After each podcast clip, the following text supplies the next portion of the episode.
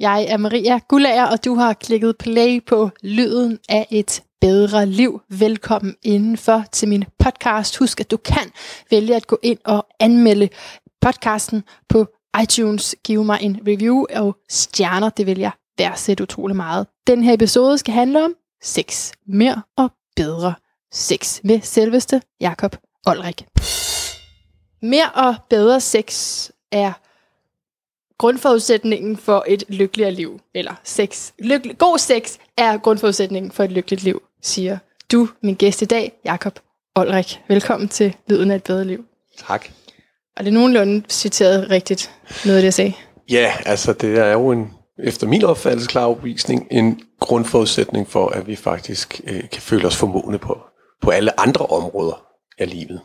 Ja, vi har et aktivt og godt sexliv. Ja, altså ordet aktiv, det kan jo være meget... Nå, misvisende. For, ja, fordi hvad er det? Og hvad Ja. skal vi måle det ud fra? Er det det der 1,4 gange som parforhold, de har sex om ugen? Eller hvad er det? Altså når jeg snakker om formåen, så er det jo mere en tilstand, hvor man sådan føler sig selv som, som et erotisk væsen, og føler sig attraktiv, og føler sig begæret, og føler, at man kan begære andre. At der ligesom er et frit øh, tilgang til den energi, der i virkeligheden ligger dybt inde i os, som er den seksuelle og den erotiske energi. Du skulle lige til at sige noget mere. Ja, det var, at hvis vi på en eller anden måde er blokeret i den, Ja. altså øh, af, af, af tro, manglende tro på os selv, eller øh, ikke kan lide os, vores krop, eller ikke er i, i, i stand til at nyde vores seksuelle energi overhovedet, øh, så vil det faktisk også gøre, give en eller anden form for, for øh, øh, skam er det første og dybeste sted, det giver. Altså fordi så seksualitet er det sted, vi har vores største skam. Og så hvis vi ikke føler det, så begynder vi lige pludselig at føle os uformående på alle andre områder. Når vi så står som, kunne være som kvinde og klæder dig på og gør dig til med lidt godter på kinderne og så videre, så ligger den ligesom hele tiden om bag i, at det hjælper sgu nok alligevel ikke helt, eller det, det, det fører nok alligevel ikke til noget. Og, og det kan give, at det kan også være i parforholdet, eller det behøver ikke at være Ja, sådan ja. i, i enkeltstående, men, men det giver på alle mulige måder sådan en omvendt har du virkelig et, et, et, et sprudlende sexliv. Det betyder stadig ikke noget med, hvor mange gange, 1,4 gange. Hvis du har det, jamen, så får du også en mere tro på dig selv. Altså det afsmitter sig i en selvtillid. Sådan, så når du så sidder i lønforhandlingen, så vil du også være lidt mere kæk og lidt mere fræk, som vil resultere i, at du faktisk kommer til at få lidt mere løn. Okay. Nå, okay. Altså, så øh, mere og bedre sex giver flere penge. Jeg er ikke så direkte, men troen, altså at have en... En, en, En høj selvtillid. Ja, at have et, et, et, et, altså en overensstemmelse med sin eget erotiske væsen, Ja, det, det, okay. det, det betyder, kan, kan meget nemt gå hen og betyde, at du får øh, bedre løn, og du hele taget får et bedre liv. Alright. Du er jo, øh, du er jo seksolog på den sjove måde. Altså, på den, altså du er jo... Øh, jeg har været meget spændt på det interview, hvordan, om det vil være. Fordi det, det er jo det er et seriøst emne, sex, ikke også? Men det er også noget, som er lidt svært at snakke så meget om, uden også at grine lidt. Ja, Og, og dine show, som du tager ud med, er også øh, ret underholdende, Ja. hvis jeg selv skal sige det. ja. Men der er noget alvor bag. Men så du er, du er selvudlært Jamen, altså, seksolog. Det, ja, det ved jeg. Ja, det, ja, det kan vi godt kalde det. Altså, Og jeg har forfatter aldrig, og jeg har aldrig sådan vågnet en dag og tænkt, at jeg skal være seksolog. Altså, det er ikke rigtigt sådan, det er kommet til mig. Det er, det er faktisk noget, medierne har... Øh, jeg vil sige, jeg har fået tildelt titlen. Ja. Fordi jeg har snakket og lavet en masse tv-programmer Ja. ja. og radio og bla bla bla. Ja. Og, og haft en masse holdninger til det her. Og så er det jo... Øh, så begynder pressen selvfølgelig også at interessere sig at ringe til mig, og de skal jo citere mig for et eller andet. Ja, og så det, skal man have så, så er de ligesom født den titel. Altså, det, det er, født ikke noget... Den. Eller født den. Født eller følt? født. Ja, okay. måske, de har følt måske, Ja. at det var det. De, Ja. de skal jo skrive et eller andet. De kan ikke bare skrive Jacob Olrik. De bliver nødt til at kalde mig et eller Ja, det, det kan vi godt lide. Ja, altså, så, så derfor er det egentlig ikke rigtig noget, jeg selv har haft taget stilling til. Det er egentlig mm. bare noget, jeg er blevet, øh, blevet kaldt, og så har jeg sådan selvfølgelig også løbet lidt med den, fordi der ja. omvendt var noget energi i det. Ja. Altså, kan, kan du huske mig? Fordi jeg tænkte, jeg lige vil fortælle lytterne, hvor vi kender hinanden fra. Kan du huske mig lidt? Nej. Lidt. Lidt. lidt. Meget lidt. Du har på et tidspunkt øh, kommet sammen med min kusine, og jeg mødte dig flygtigt. Ikke? Men jeg var jo nærmest mere begejstret, end, end hun var. Okay. Fordi jeg synes, det var jo helt fantastisk, at, øh, at hun havde mødt dig. Det var et, et, kort forhold, og ikke for at fortælle om det. Men, øh, men grunden til, at jeg var så begejstret og ivrig over det, går lidt længere tilbage til dit, netop dit øh, DR2-program. Var det ikke på DR2? Ja. Øh, hvad hed programmet nu? I seng med der to. I seng med DR2. Se nu der. Og øh, fordi det lærte mig om sex, altså som jeg det ikke anede fandtes. Ja. Og sådan noget som, at en kvinde kan komme sådan rigtigt komme, og ikke ja. bare sådan føle, at det var da meget rart, men sådan virkelig komme, ja. det var faktisk dig, der lærte mig det. Ej, hvor er det fantastisk. Så det er sådan vores... Der uden vi har haft sex. Ja, ja, det er det, der er lidt sjovt, ikke? jo. Så det, det er sådan min begejstring for, for dig og det, ja. du laver. Øh, fordi, som du også skriver øh, i din bog, at, at det burde næsten blive undervist i folkeskolen. Jeg ved ikke helt, om, om jeg vil tage den op. Jeg sidder i en skolebestyrelse, men, men altså, der er noget om det. Der er noget, sådan en som mig i hvert fald overhovedet mm. ikke vidste. Mm. Jamen, det mener jeg faktisk seriøst. Jeg ved godt, det lyder sådan lidt pjattet. Altså, jeg plejer også at sige det sådan lidt sjovt, at man bør tage alle drengene til side, og så lære dem, hvordan man slikker fisse, ikke? Altså, det, det, det kan jeg godt, ved jeg godt, det giver nogle underlige knuder op i hovedet, ja, når jeg siger det, men, men jeg mener det faktisk. Altså, ja, ja. Øh, og også helt konkret, det kan godt være, at det ikke er i 8. klasse, man lærer dem det, men det er så i 2G eller et eller andet. Men, men, men helt konkret, altså netop igen, det her med at føle sig uformående seksuelt, og det, det, det starter jo med noget håndværk. Det starter jo med nogle konkrete teknikker. Ikke? Altså, vi lærer jo alt muligt, hvordan man skal spise pænt, hvordan du skal have forskellige gestikuleringer og øh, forskellige opgraderinger af emagad, ikke? Altså, og pli og pligt, og hvordan vi skal være søde og gode over for hinanden. Vi lærer at snakke en masse fantastiske sprog. Vi bruger helt vildt meget tid på at finde genvejstaster på et mobiltelefon og så fremdeles. Har vi en masse kompetencer? Hvorfor så ikke lære når det er enkle færdigheder, først og fremmest, vi kan sige, øh, første klasse i seksuel undervisning, det er nogle enkle færdigheder, nogle håndfærdigheder, noget fysisk, noget med at lære noget og øh, vejrtrækning, og noget med at lære at røre nogle bestemte steder, forstå anatomien hos hinanden. Jamen, det er jo ting, som faktisk kunne læres på et skoleskema. Og måske endda ikke engang særlig mange timer ville det bare behøves. Altså, man kunne have nogle dukker, hvor man kunne lære at røre. Altså, nej, du skal ikke røre sådan på et bryst, du skal røre sådan her på et bryst. Ikke? Det er meget interessant. Altså, ja, ja, ja, ja. Og det, det kan jeg slet ikke forstå, at der er så meget øh, tabuisering og skam, og ej, ja, det er helt for, ej, skulle man lære øh, 9. klasserne at slikke ja, men, altså, okay, men, men prøv at tænke, hvor mange mm. fantastiske øh, unge piger, der kunne slippe for alle mulige famlende hænder, som de skal... ja. Altså, man bliver jo nærmest både mænd og kvinder 30-40 år, før vi begynder at forstå, hvad sex i virkeligheden er, ja. og hvordan vi skal være med det, og bruge hinanden og bruge os selv i den sammenhæng. Det kunne vi få så meget hjælp til. Ja, og, og jamen, jeg, jeg forstår det godt. Jeg forstår det godt. Det, det er bare lige det der med, at, at uh, sex også er lidt... Altså, man skal jo huske beskyttelse så, ikke? Jo, jo. Husk beskyttelse. Ja. Og så er der, altså, der er bare så mange ting, der lige kan gå galt, ja. kan man føle som forældre især, ikke? Ja. Øhm, men... Øhm, men det, det, det, det, det, det er jo det, de lærer. Altså det, ja. I dag der er vores seksuel oplysning og undervisning, det er øh, begrænset det er til, til, til... Ja, det er begrænsninger, der handler om ja. sygdomme, og det handler om, hvordan du undgår ufrivillig graviditet. Ikke? Men ja. det handler jo ikke om den interaktion, der er med hinanden. Hvordan, man, hvordan fungerer pigen og drengen, når det er den alder, så kan vi jo godt kalde dem pige og dreng. Altså hvad er det for nogle mekanismer, der sker? Og senere hen i livet, prøv at tænke på, hvor mange komplikationer vores sexliv giver os rent følelsesmæssigt. Ja. Det er jo helt sindssygt så meget, det fylder. Hvis man, hvis man en eller anden økonom kunne lave det regnstykke, hvad koster det egentlig, at vi ikke kan finde ud af alle de her ting. Alle de skilsmisser, der kommer, alle de jalousi-scener, ja. alle de følelser, og hvis man ja. regner ud tid, hvor meget tid mennesket egentlig bruger på at være frustreret seksuelt og kærlighedslivet. Det er med dyrt for samfundet og for os alle sammen, og for mm. det sparsomme liv, vi har. Mm. Det er så dyrt, fordi vi ikke har redskaber til det. Vi har ikke redskaber til, hvordan vi mødes, løser vores konflikter, der kommer.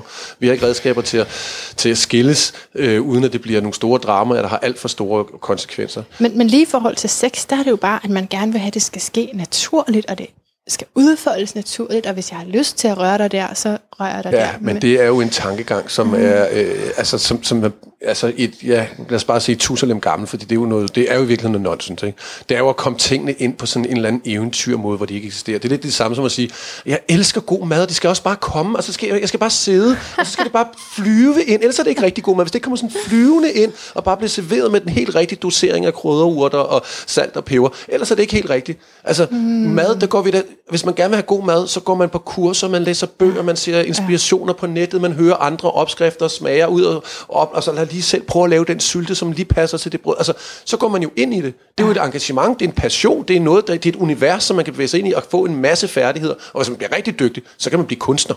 Ikke? Så kan man blive madkunstner.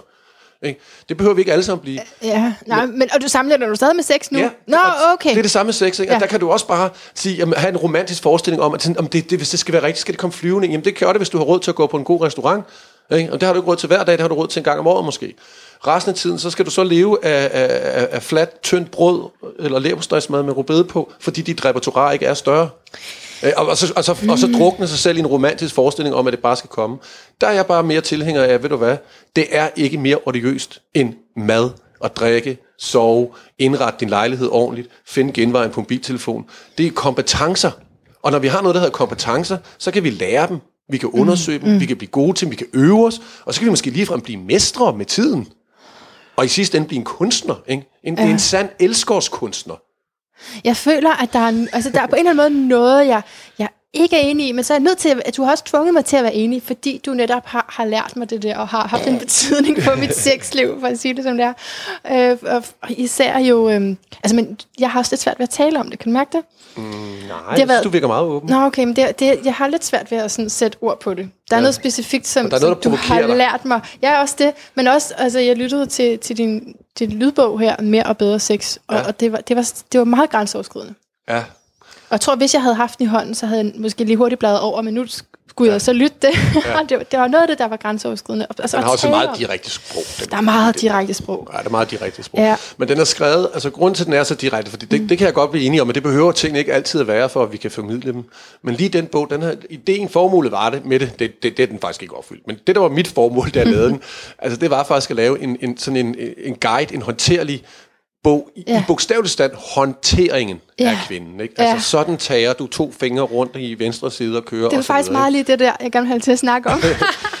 altså fordi den der teknik, ikke? Ja. det var også noget, du viste på... Øhm, var det ikke noget med, så, altså, du, du, du får, man så sådan, at du lagde en kvinde op, eller man skulle forestille sig, at der ja. lå en kvinde på bordet, og så gjorde du det i de der, de her to programmer. Ja. Det, er jo, det er meget vigtigt at lære. Ja. Det, det ved du nu. Fordi, det ved jeg nu, fordi ja. jeg har prøvet det, og fordi jeg, ellers så ville jeg ikke have oplevet, at min krop kunne øh, afgive så meget væske. Nej. Og der afgive så meget energi for dig selv. Ja, ja, altså, ja. og ryste og sidre og være ja, så, så ja, glad. Ja.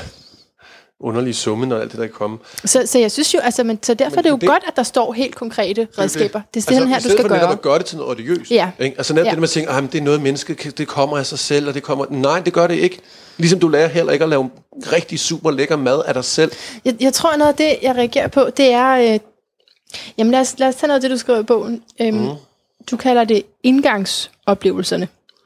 Altså det her med, at vi, man lige skal finde ud af, om den kvinde, man står for, om, altså vil du, vil du noget videre med hende, for så skal du gøre på den her måde, så er det det her, der er din strategi, det er det her kort, du skal tage frem. Ja. Øh, eller er hun en indgangsoplevelse, for så er det på en anden måde, man ligesom skal begå sig, så det skal man bare i seng hurtigst muligt ligesom, ja. med hende. Og, og det, der er sådan lidt, jamen, øhm, er, er, det nu, er det nu godt? Og, jamen, hvad skulle det ikke være godt for? Øh, sjælen. Sjælen. ja, sjælen. Altså nu er jeg jo ikke særlig sjæletroende. Jeg tror meget på vores sind. Jeg ja. tror meget på vores psyke. Jeg tror meget på den konstruktive indvirkning, ting har på os. Og de kan øh, være ubehagelige, og de kan være mere mindre behagelige. Og, og, og I, I ser det sådan meget pragmatisk og konstruktivt. Så, så er det jo netop også at det er ting, vi kan lære os. Lige snart det bliver sjæleligt, altså, så bliver det jo sådan lidt noget, vi skal ned på knæ og bede til Gud. Og jeg håber og tror på, at der kommer en stor prins, der kan redeem mig med hans kæmpe hest. Ikke? Altså, ja. du behøver ikke at vente på den måde. Det kan ja. også være, du er heldig, der kommer en, der lige passede ind til den tro, du sådan havde på det. Men de færreste oplever det faktisk sådan. Så hvad vil du sige med det, at så skal man selv tage ansvar for at gå hen og ja. få nogle oplevelser? Ja, ja, ja, det skal man i allerhøjeste grad, men man skal også tage ansvar for, for, for, for de her... Øh, altså nu er mere bedre sex, som vi snakker om her. Altså det er jo lavet som meget håndterlig manual. Altså sådan så, at manden, altså det jeg mente med projektet ikke lykkes, det var, at det er faktisk er kvinder, der læser den. Ja, altså, jeg, ja den, du henvender dig meget til manden faktisk. Ja, den er skrevet ikke? som mand til mand. Ikke? Og jeg altså, sådan som, skal vi mænd gøre. Det, jeg sidder som kvinde og tænker, ja please, gør det. Forstå det der med tungekysset, ikke, som ja. du skriver. Ja. Ja. ja, det er jo sådan nogle ting, der var, ja. hvor jeg bare ved, hvis jeg kunne fortælle mænd det, så ville de få en masse gode feedback hos kvinder. De mm. ville få direkte øh, payback på den positive måde. Men altså, øh, det er ikke lykkes bare på noget til, jeg har prøvet at lave flere forskellige produkter til mænd. Det er aldrig lykkedes mig egentlig at få et marked der. Til gengæld, hver gang jeg laver noget til mænd, så, så øh, er kvinderne alle vilde med det. Men altså, så, så må vi jo så afspille det, eller vise det, eller Jamen, det er lidt sjovt, det den vej, det skal være. Ikke? Altså, det har ja. i hvert fald lært mig meget om, om kvinder og mænd i den sammenhæng. Der. Det er faktisk jer kvinder, der er de udviklingsorienterede, og i virkeligheden er ja. interesseret i at lære ting. Det tror jeg sådan, er, det er i hvert fald min tese, at inden for selvudvikling, der er bare øh, ja. markedet, eller hvad man siger, og, det er målgruppen af kvinder. Og specielt faktisk på det seksuelle, hvor man skulle tro, det var manden, ikke? At manden ja. han gerne vil Men han ved jo, at han kan. ja, det, det siger det, du faktisk det, noget af det helt rigtigt, og det, det jeg har fundet ud af, det er, at vi mænd, vi er fanget i, i, i mors ros. Ikke? Fordi ja. det, det, det, der er sket, det er jo, at selvom vi kan hovere lidt over muslimske opdragelser, som jo også er helt forkastelige i kønsidentiteten, øh, ikke? Altså, ja. hvor, hvor drengene er små guder, og kvinderne skal bare være tjenere. Ikke? Ja. Men i virkeligheden har vi det samme. Altså, måske ikke så konkret, som de har i de gamle øh, ortodoxe muslimske Hvordan- opdragelser, hvordan har vi men, det men samme? vi har det på samme måde stadigvæk. Og det er jo det, der gør, at der er den forskel. Vi har det bestemt øh, med, med, vi kan jo tage sådan et helt konkret eksempel med øh, sådan en gymnasieknægt, der slæber den ene pige ind på pige, eller på drengeværelset efter den anden. Der sidder moren jo sådan over for veninden og siger, ej, han er en rigtig charmetrol, min, øh, min lille Peter der. Altså, det er utroligt, hvad han mm. kan. Altså, det er helt vildt, ikke? Ja. Hun sidder faktisk og bliver lidt stolt, ikke? Selvom hun i selv samme øh, øjme vil kritisere en mand, der var sådan over for hende. Ja. Ikke? Det var hun havde, det var hun synes, han var en, en, en, en plat Ja, ja, ja, ja, ja, ja. Men hun sidder og roser sin egen søn for at sætte det samme, mm. fordi hun synes i virkeligheden, at det er en rigtig mand. Der er noget lidt sejt. Ja, der er noget sejt over. Veninden eller øh, søsteren eller pigen, der gør det samme. Hun kommer lige til en, en, en, en kærlig samtale, ikke? og får at vide, at hun skal passe på Det er også, fordi man er lidt mere bekymret for sådan en pige, og følelser, man kan få i glemme, og, og netop graviditet. Jeg tror det også, det bunder i det. Der kan være masser af frygt, Ja, men jeg ja, tror ikke, det er de der fysiske. Jeg tror, det er mere den sociale stigmatisering, Ja, okay. stigmatisering man tænker på. Jeg har Ja. selv en datter, hvor jeg lige har taget mig lidt i, sådan, jeg skulle jeg lige skulle til at se, altså, hvor, hvor, hvad er det egentlig, jeg er bange for? Jamen, Det er jo fordi, jeg sidder og tænker, Nå, men så vil hun blive udstillet som sådan en. Ja. Ikke? Og det er jo den sociale stigmatisering på den måde, der ligger i vores kønsopdragelse, som faktisk ikke har rykket sig særlig meget, trods så mange øh, øh, øh, ligheder, der pludselig er kommet. Så er der her noget, hvor vi faktisk fra mødrenes side i særdeleshed bliver ved med at holde pigerne fast i deres idé om, at de skal være uskyldige, mm. ærkære, jomfruelige, og det gør de ikke for at udvikle deres seksualitet, før de kommer langt op i, i alderen. Fyrene, de bliver omvendt hele tiden for at vide, at de er en lyksalighed, bare fordi de har en velfungerende pæk. Ikke? Men mener du, at det er Og det giver os bedre? inkompetence seksuelt. Hvad giver os? Altså, Den, stig, den det, kønsmæssige den opdragelse. fordeling, det, ja. ja, en opdeling. Okay, men, men, men altså, mener du, at det er, man får et bedre liv af at have mange forskellige sexpartnere, eller? Nej, nej, det vil jeg ikke mene. Nej. Det vil jeg ikke mene. Altså, Nej. det, det, det, det, jeg tror, man skal, altså, øh, altså, det kan man sige, det er selvfølgelig lidt misvisende i artiklen, mere og bedre, det lyder allerede, det lyder som sådan kvantiteten, det, øh, der ja. ligesom bliver fejret. Og, og, og sex har, og for den sags skyld kærlighed, har intet med, med, med, med, med kvantitet at gøre. Det handler jo ikke om, hvor lang tid man har været gift, eller hvor, Nej. hvor, hvor, hvor for den sags skyld mange partner, så må han være rigtig god til at knalde, fordi han har, han har knippet 200 piger. Altså, det kan være, at han faktisk Ja. er blevet rigtig dårlig til det. Fordi han lige pludselig har mistet en masse følsomhed og, og, og Ja, nærhed nær, af det. ja, nærværet. Ikke? Så- Ikke, hvis man har haft mange, hvor det der er Præcis. nærvær så hen. Ja. Ja, det kan man for eksempel ryge. Det kan også godt være, at det ikke er. Men, ja. men det har i hvert fald aldrig noget med kvantiteten Okay. at gøre. Det har 100% noget med kvaliteten af den måde, vi gør tingene på, og, og, og, og, og arbejder med tingene på. Og sådan i det, der betyder det jo selvfølgelig, at, at når man gør ting, altså så, så det med at føle sig formået seksuelt, det er jo der, hvor man, hvor man er i stand til at sætte sig selv ud over sine egne kulturelle barriere. For eksempel som pige, at jeg skal være sød og pæn og virkelig please manden seksuelt. Der er så mange kvinder, der har enormt svært ved at få de her dejlige orgasmer osv., fordi de tænker sig i virkeligheden selv som et objekt seksuelt. Det handler om mandens forløsning. Det handler om mandens, at han skal kunne brøle som et tyr. Så er det lidt ligegyldigt, om de selv egentlig fik. Det kan man om alligevel bare fake lidt, og så han virker han glad. Og så er den klaret. Fordi man i virkeligheden søger at gerne blive elsket, at man gerne vil have et forhold, og så bruger man lige på sin seksualitet som sådan en objektsering af sig selv for at opnå et andet mål. Og det er jo i virkeligheden så trist. Så det er jo en uformåenhed, der virkelig planter sig ind i det. Hun ved jo godt inderst inde, at hun ikke er formåen. Og der siger du, at jo, hvis man har flere chancer, og ligesom ikke bliver opdraget til, om du skal være sammen med den første, eller nummer tre, eller sådan noget, så, så kan man også bedre lære det der. Fordi det er jo, altså det er jo også, min rejse var jo også, øh, at, at jeg blev gift først, mm. og så havde sex, og så var det ikke øh, specielt godt, og, og så, øh, øh, altså, eller det er meget sådan ordinært, ikke? Mm. kom ikke ud over det, og fik så børn, og så først efter jeg blev skilt, øh, lærte jeg ligesom om, at der, der var de her teknikker. Mm. Ja, som i virkeligheden bare nogle teknikker og færdigheder, som du kunne have lært som øh, 15-årig. Ja, Altså, det, der er jo ikke, der er jo ikke, altså, de er jo ikke Nej. hvor, I virkeligheden, hvor lang tid tog dig at lære dig nogle af de der teknikker? 10? jeg så det et par gange, dit program. Ja, det er sødt. Men alligevel, altså forstår hvad jeg mener? Det er, jo ikke, det er jo ikke sådan et studie, der tager to år, vel? Altså, Nej. det, det er jo, altså, når man, det er det, jeg mener med kvaliteten. Når du først er åben over for det, altså, så lytter man jo. Jeg har jo selv lært tingene rundt omkring i verden af nogle, nogle skøre mennesker, som har, har fundet på de her ting. Og det, og det forløsende er jo, at så er det jo ikke, så, så kan man på den måde ikke være dårlig i sengen. Nej. Så har man altid i hvert fald, øh, altså ligesom at man, at hvis man aldrig har prøvet at koge et æg, eller skrælle en kartoffel, eller stege et, mm. øh, en bøf, altså så er det klart, så bliver man meget usikker i køkken, når man lige pludselig skal til at lave den store forførende middag. Men, og, og, og så siger du, du lærte det af nogle andre? Ja, ja, altså, jeg har jo bare lært det, kan man sige, ligesom i virkeligheden dig selv. Altså være, være nysgerrig. Være nysgerrig. Nysgerrig og hands on, og, høre, og, og så en, der fortalte mig, at du skal gøre sådan, ja. og så hjem og så finde en eller anden, man kunne øve sig lidt på. Ja. Stakkels hende. ja. øh, og så fremdeles. Altså, det er, ja, altså, learning by doing. Ja. Altså det, og, og, og, så i mit tilfælde har jeg så lavet meget doing. På den måde har jeg lært meget, og det, ja. det er jo så derfor, jeg formidler det, fordi jeg fandt sgu ellers med det. Ikke? Altså. Ja, ja, ja. I din bog er der også mange, som vi har snakket om, øh, praktiske råd, og der er de her forskellige kort. Hvad skal man gøre, hvis en date aflyser? Øh, hvordan viser man en kvinde, at hun er helt unik? Måske primært, fordi man gerne vil, vil forføre hende. Øh, hvordan scorer man hende efter den kategori, hun passer ind i? Så du har lavet sådan en masse opdelinger. Øh, og også det her med, at man skal tale med kvinden om sig selv. Og altså, nu spørger, jeg har allerede spurgt lidt, men, men altså, der er der, der jo er en naturlighed, der går tabt. Jeg tænker, man kunne, kunne man ikke bare tage teknikken, og så ikke... Altså, altså det, det er jo meget sådan en, en bestemt måde, man skal gøre det på, lige pludselig. Og, og, og hvis, ja. hvis, hvis jeg så på date med en, som følger din råd, mm. Altså jeg kommer jo til at tænke, kan vide, om jeg har været det? Kan vide, om jeg har været på date med en, som bare gør, det ja, kommer jeg til at tænke, når jeg læste det. Det har du jo sikkert. Det har så sikkert. mente han det slet ikke, men så har han bare læst, at han skulle, gøre, han skulle sige sådan. Nej, man kan ikke sige, at han ikke mente det. Øhm, øh, jeg forstår godt, hvad det er, du siger. Og det er også sådan set rigtigt nok, men der er bare noget, der er vigtigere i den sammenhæng der. Og det handler jo om, at når vi skal træne ting, så bliver de en lille smule skematiske eller, eller dogmatiske, for at vi kan komme hen i et felt, der hedder improvisation. Lad os prøve at sammenligne det med at cykle. Du får en cykel, man er vist gået væk fra det der med tre øh, støttehjul, for det fandt man ud af. Det faktisk ikke bare, det var falsk, så tog det endnu længere tid for dem at cykle. Men fars stang om bag den kender vi i hvert fald. Ikke? Ja. Fars stang, der går der og holder. Og det synes man er enormt dejligt, når man cykler afsted der. Og så lige pludselig en dag, så vender man sig om, og så er far faktisk skidt slip. Ja.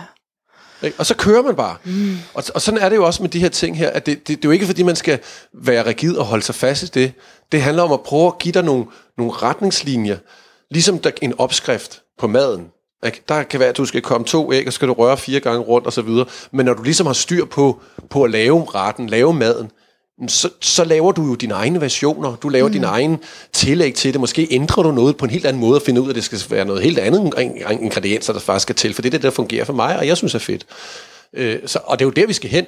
Vi skal jo ikke selvfølgelig have de her rigide systemer. Der var et meget den her med uh, The Game, jeg ved ikke, om du kan huske den der bog som for en 10 års tid Jo, hvor man skulle bladre, altså så kunne man enten... Det var sådan en bog, til, øh, mænd havde, øh, en gruppe mænd i New York havde skrevet, ja. som havde sådan et øh, for vane at, øh, at score rigtig mange damer. Ja. Og så havde de sådan set sig ned og så ligesom lavet kortlagt, hvad er det for et system, ja. man skulle bruge. Altså for eksempel, hvis jeg så kigger på dig, og vi har en rigtig hyggelig snak, som vi har, og så siger jeg lige pludselig, Gud, det skulle meget sjovt, din næse er skæv.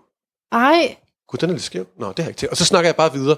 Det, der sker nu, det er, nu vil du kun tænke på, at din næse er skæv. Men du, det er den ikke. Nej, bare rolig. Den er lidt sådan stor i det, men ikke skæv. Ja, se det, se det virker allerede. Nu begynder du allerede, det vil sige, alt hvad jeg siger nu, nu vil du kun sidde og tænke på det. Og det næste, det handler om, det er for dig, at du skal overbevise mig om, at den ikke er skæv, og den er oh, god nok, og den er smuk. Oh, det vil sige, nu har jeg dig. Jeg har dig oh, på en krog, jeg kan blive ved. Ikke? Ja, og, og det var der jo mange kvinder, der er masser af andre den slags tricks, som man kan kalde små manipulative forførelsestrik. Og det kom der jo et kæmpe øh, rammeskrig ud af, at det, det kunne man ikke, og bla bla bla. Og der synes jeg jo bare, hvis man skal snakke som kære kvinder, der brokker sig over det her. Hey, ja. Det er der ingen grund til.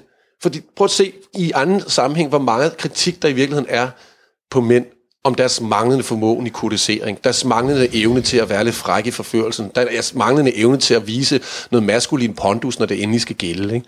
Og her er der faktisk noget, som kan stive nogen af det kan løfte dem lidt fra den substans, hvor de ikke rigtig ved, hvad de skal gøre, til de ligesom kan, gud, jeg fik succes med at sige Men var det, det negative ting? Det er helt sikkert ikke den bog, jeg lige tænkte på, øh, du, du nævner der, men, men hvad siger du, er det negative ting, man skulle sidde og sige over for hinanden? Altså sådan. Jamen, det er som regel det, der virker på kvinden. Ej, det, men det er, for, det er det evige med, at vi, vi uh, tiltrækkes af dem, der afviser os. Ja, det er det nemlig. Det er, det, det er den gode gamle. Altså, og det er der hvis jeg sidder og roser din næse og siger, du har da været sødest næse, har været sådan, så, så, så, det, på en eller anden måde, så du får ikke noget, jeg får ikke noget respons på det, men hvis jeg siger den det er fandme sjovt, det ene næsebor er fandme større end det andet. Ej, men altså, samtidig... Du vil, du vil simpelthen ikke kunne slippe det, altså. Og når jeg går herfra, så du, vil du gå ud og kigge dig i spejlet, og så, Og, så, og hvis den sætter sig rigtig fast, så ringer du til en ven og siger, er, er, er det rigtigt, jeg har en skæv næse? Ej, er det sandt? Er det sandt? Og alt andet, vi har snakket om, så kan være fra Platon, og jeg ved ikke, hvad der er ud af smarte og store, flotte ord. Det er ligegyldigt. Du husker bare en skæv næse. Men, men det er, da- er det, sy- synes du, det er legitimt at forføre ved at afvise eller Øh, kritisere? Legitimt, altså det er i hvert fald så svært at lave en, en, en lov om det, fordi det, det, altså, altså det, det, jeg har med alle de her teknikker, altså det er jo forførelsesmanipulation. Ja. Altså det, jeg har med det, det er, om du ved det eller ej, så er det sådan, det foregår. Så Nogle det. har et naturtalent, og de gør det bare uden at tænke over det. Andre, de er helt katardo og kan slet ikke finde ud af det, og de bliver nødt til at ligesom prøve at gøre sådan, og så finder de ud af det, så udvikler de nogle, nogle kompetencer i den retning. Så, så om vi ved det eller ej, så er det sådan, det foregår. Så kan man være bevidst om det, og så på den måde måske bruge det på en anden måde, eller, eller sige, nej, det vil jeg ikke vide. Jeg vil leve i en romantisk verden, hvor jeg ikke ved, hvad, hvordan tingene i virkeligheden er. Det er et valg, du kan tage. Jeg, har- jeg har det personligt sådan, at jeg vil vælge, at jeg vil vide det. Jeg vil forstå, mm. hvad det er, der manipulerer mig. Jeg vil forstå den mekanisme, det, når jeg gør det med andre, hvorfor, hvorfor virker der sådan noget. Jeg vil forstå de her ting. Mm. Ikke for at misbruge det, men for at forstå det.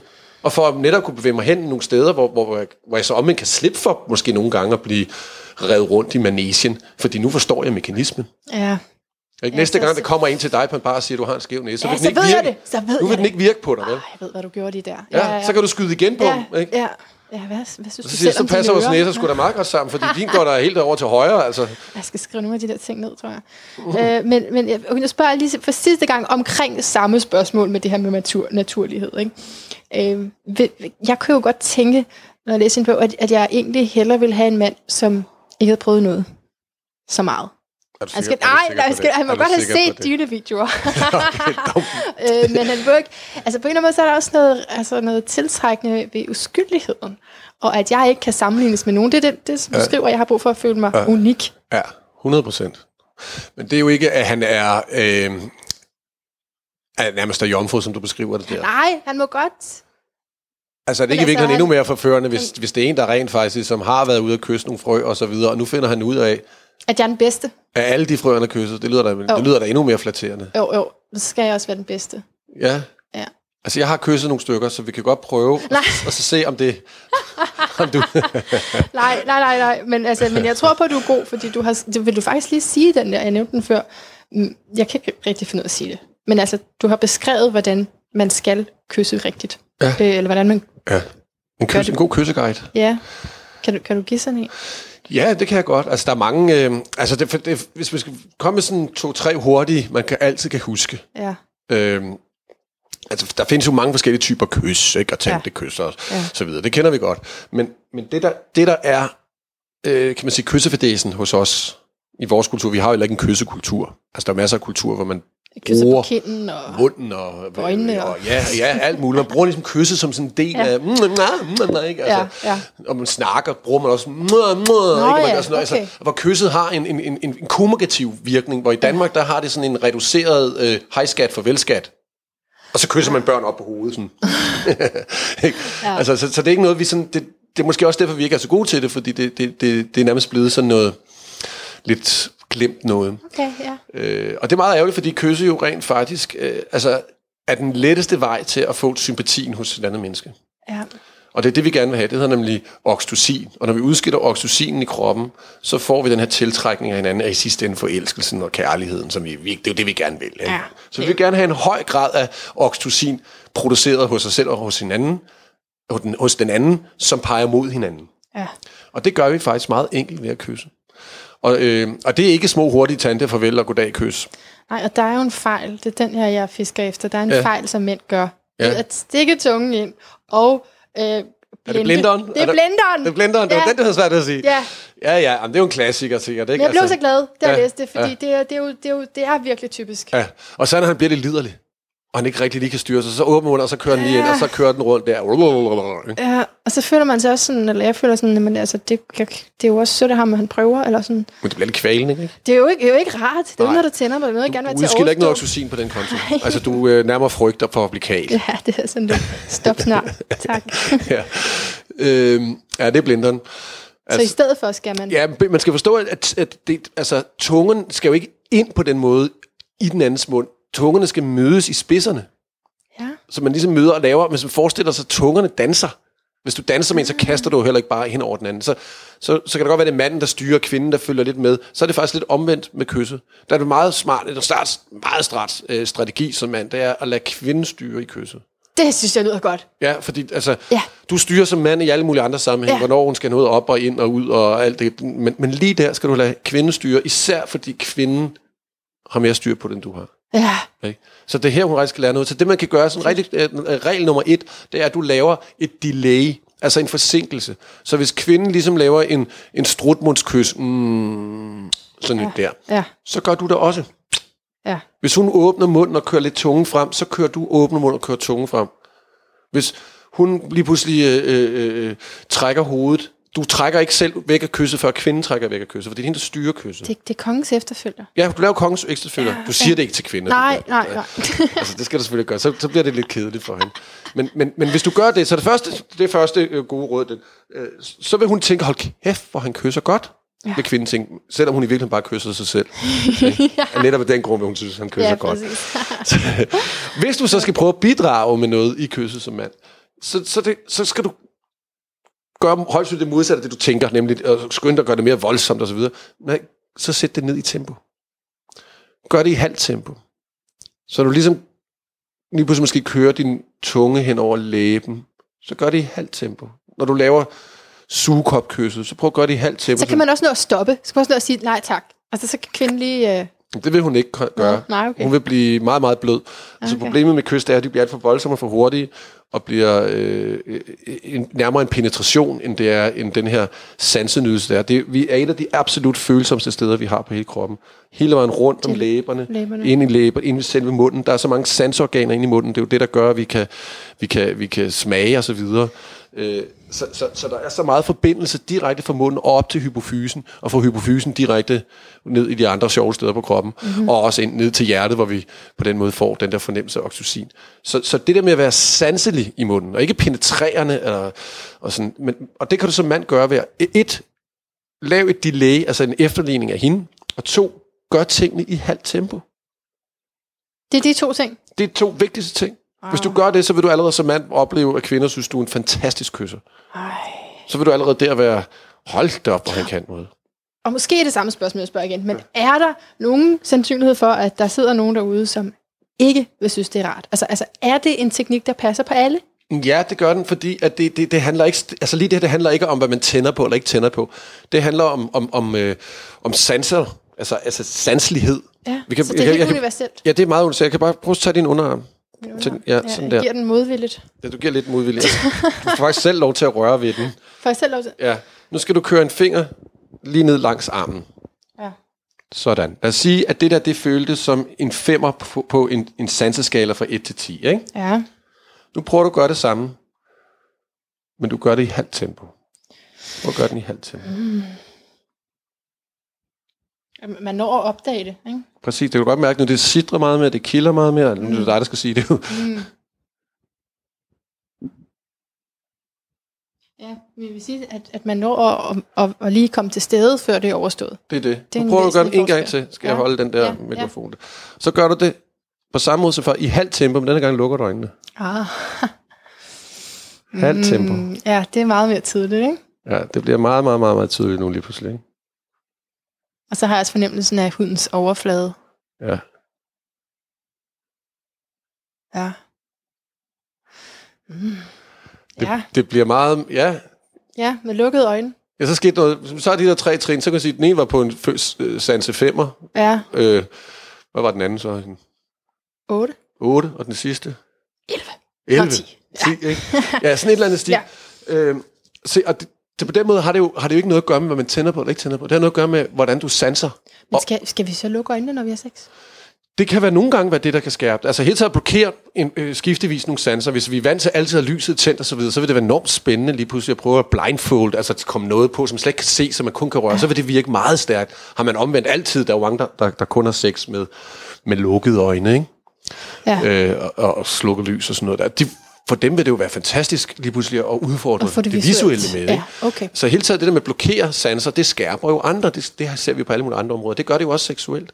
Så det med kysset for eksempel, altså prøv at lave koncentration om det. Gør det måske med lukkede øjne, hvis man altid har haft dem åbne. Og hvis du altid har haft dem lukket, så prøv at gøre det Der samtidig. kan også være noget akavet i, at man pludselig åbner øjnene, og den anden har lukket øjnene, og så åbner han også øjnene, og så står man der med... Ja, så kan man blive lidt generet og sådan noget. Men, men altså, øh, øh, øh, altså, det, altså, det kan man jo udvikle, når man så lige pludselig for eksempel har sex. Ja. Og så samtidig med have sexen, så kigger hinanden intens i øjnene, er, er til stede i hendes andens øh, øh, øjne, og, mm. og så kommunikerer man lige pludselig helt anderledes. Mm. Og man kan også sagtens, altså det er, nogle, øh, det, det er egentlig ikke så svært, sådan nogle teknikker, hvordan man så kan komme samtidig. At få en orgasme samtidig, hvor man sidder og kigger hinanden åbent Oh. i øjnene, Ja. ja. det er ret fantastisk. Det er meget smukt. Altså, det er næsten svært ikke at komme til at græde af det, kan jeg godt sige dig. Altså, og det handler jo om sanselighed. Det handler ikke om, hvad jeg tænder på. Altså, det handler ikke om, jeg er til latexdragter Ja, og grise, grisefødder, og, eller, Ja. ja. eller om jeg er til tantra eller ej. Altså, det handler slet ikke om, hvilken register du er Ja, på. ja. Det handler simpelthen om, altså, man kan sige, man kan drikke, det, det, man kan godt det der, man sammenligne det med noget madregisteret, ikke? Altså, man kan jo godt bare servere en rigtig god rødvin, og hvis man ikke ved, hvordan man lige skal smage på en god rødvin, så kan man faktisk ikke smage den er god. Så kommer man måske til at drikke den som ribenersaft. Hov, der røg lige et glas til 2.000 kroner, ikke? Nej, den skal lige ind i munden, den, og så skal man lige smage den med for, det forreste af tungen først, og så skal den ligge ind i bagmunden, og så skal man lige opleve, hvordan den smages der, og så skal man, og det er jo en teknik, man lærer. Jeg, jeg drikker faktisk rødvin ret hurtigt, så det... Så Men jeg, jeg føler mig ramt. jo, men det kan være, at du bare drikker det, fordi du synes, det er hyggeligt, og, det Ja. skal, og du skal blive fuld, men hvis det er sådan virkelig, man skal lære at smage på rødvin, Ja. det skal man jo lære. det skal man nemlig lære. Og, og duft til, nu glem, vi glemte lige helt, med at starte med bouqueten og duften, og så kommer man ind i fortungen, og så ind i bagmunden, og helt ned i halsen, og hvordan føles den til sidst i hele kroppen. Ikke? Altså, ja. der er jo sådan en måde, hvor man ligesom skal lære at, at sanse tingene, sanse vinen. Og det er det samme her. Sansekysset. Sansekysset, sanse sig selv, og sanse den anden. Mm. Og bruge den her sanselige energi i det seksuelle, som der kan løfte nogle helt andre steder hen, end der, hvor vi holder det til, sådan, hvad, hvad er jeg til, og hvad tænder jeg på? Altså, det er sådan set lidt ligegyldigt. Okay, men det gør jo så, at vi kan spørge dig om alt muligt, Ja. som vil ramme Ja. alle. Ja, ja faktisk. Okay, men så vil jeg spørge dig til det her med at øh, græde. Nu, du nævnte lige selv, at man kunne græde næsten af lykke, eller altså, at man bliver sådan helt forhøjet øh, fysisk. Øh, hvis, hvad hvis man græder, fordi øh, man bliver, bliver rørt? At det ikke er nødvendigvis, fordi man kommer, men, men der er et eller andet i sexen, som har gjort, at man får lyst til at græde. Mm. Altså det har jeg jo prøvet. Det har jeg faktisk prøvet, når jeg har været enten meget tæt på at komme, eller har kommet. Mm. Øhm, og, og, altså ikke på den der måde, som du beskriver med, at det var så lykkeligt, og, men, men mere sådan, at det rammer noget dybt inde, at jeg bliver lidt ked af det, eller... Ja, du kan ikke styre det. Der er noget, jeg kan, noget følelsesmæssigt, jeg kan styre, ja. Ja, men det, det, det, det er ikke unormalt. Altså, øh, særligt øh, hos kvinder, jeg har faktisk aldrig oplevet, eller hørt en mand snakke om. Jeg har hørt mange kvinder faktisk snakke om den her, altså, de bliver, kan blive meget rørstrømske. Altså, der føles også sådan lidt, den der lidt, sådan lidt, lidt øh, efterladt tomhedsfølelse, som giver dem den, øh, sådan lidt, øh, ja, de kan ikke rigtig sige, om de egentlig er glade eller kede af det. Nej, det er bare, jeg har lyst til at græde. Ja, og, øh, og det, det, det tror jeg er meget interessant at grave ned i personligt. Altså, øh, man kan også godt sige nogle generelle ting om det, og det der generelt, det er, at, at øh, altså, vi tænker jo netop vores seksualitet som værende nogle forprogrammer, øh, hvad det er til, og det skal være sådan her, og vi har vanilla sex med et monogan forhold, hvor vi ligger og hygger os med noget missionær halløj, ikke? Og det er fint.